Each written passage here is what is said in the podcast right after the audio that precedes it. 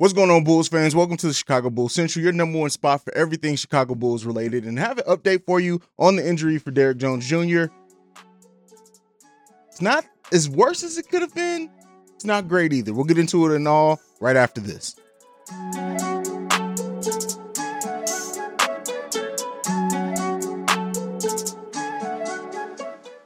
All right, people. So, uh, brief update here. Derrick Jones Jr does have a bone bruise, which, listen, with the way that the injury looked, I will take that. And, you know, prayers to that man that it wasn't a worse injury and more of an injury that could have really caused damage to his career long term. He's going to be out four to six weeks. So that means we're going to be without Derrick Jones Jr. for a while, a month and or more. And that means he's going to miss a lot of games. Uh, with that being said, we know that we're hopefully hoping that we're going to have Alex Caruso back soon.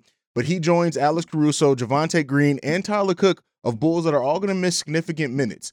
So that means that hey, the Bulls are going to ha- need the next man up mentality again. I talked about in my video earlier today. Does the injury to Derrick Jones Jr., especially if it ends up being a significant one that keeps him out for a long time, do we see the Bulls make a move to bring somebody in? Now, by that, I don't mean a blockbuster move. I don't mean what some people are going to go to, but who do they look to see who may be available um, on the trade wire that they can use one of their expendable contracts to, or maybe that trade exception?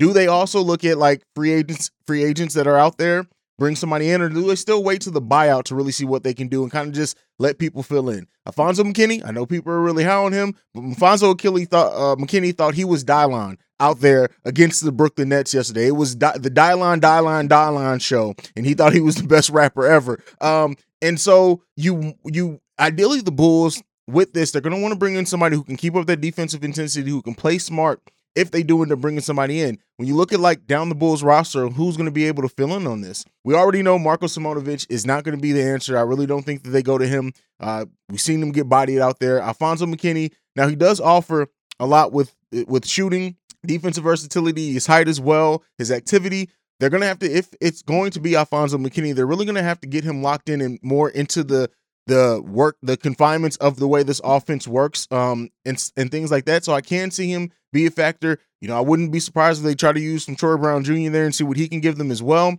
It's to be interesting to see what this Bulls teams does because missing like the power forward is our cursed position this year. Look at every everyone who started at power forward for us so far this year has went down with injury. Just look at it. Look at it. So uh and significant time at that. It's not just a little bit of injury. So you know, hopefully we see better help for the Bulls in the second half of the season. We God knows between COVID and now these string of in- injuries that that we had when we were back back when we were saying, hey, thank God it's just uh, health and safety and it's not actual injuries because these players can come back. Now we're seeing the injury bug really bite this Bulls uh, for a long time coming. I know there's a lot of uh, new optimism that Patrick Williams could be coming back sooner rather than later. But at the end of the day, we're going to see what this front office does. We're going to trust in this front office like we always do and like we should be doing as a fan base. I already know we're expecting to get a lot of text calls, voicemails, whatever it is about uh potential trade and, and options and things like that. But at the end of the day, trust in AK and Eversley and what they decide to do with this team. I wanted to give you guys this quick update. Again, this is Chicago Bulls Central, your number one spot for everything Chicago Bulls related. You can also follow us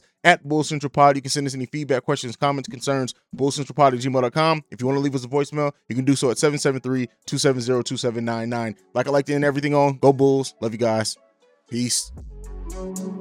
This has been a presentation of the Break Break Media. Media.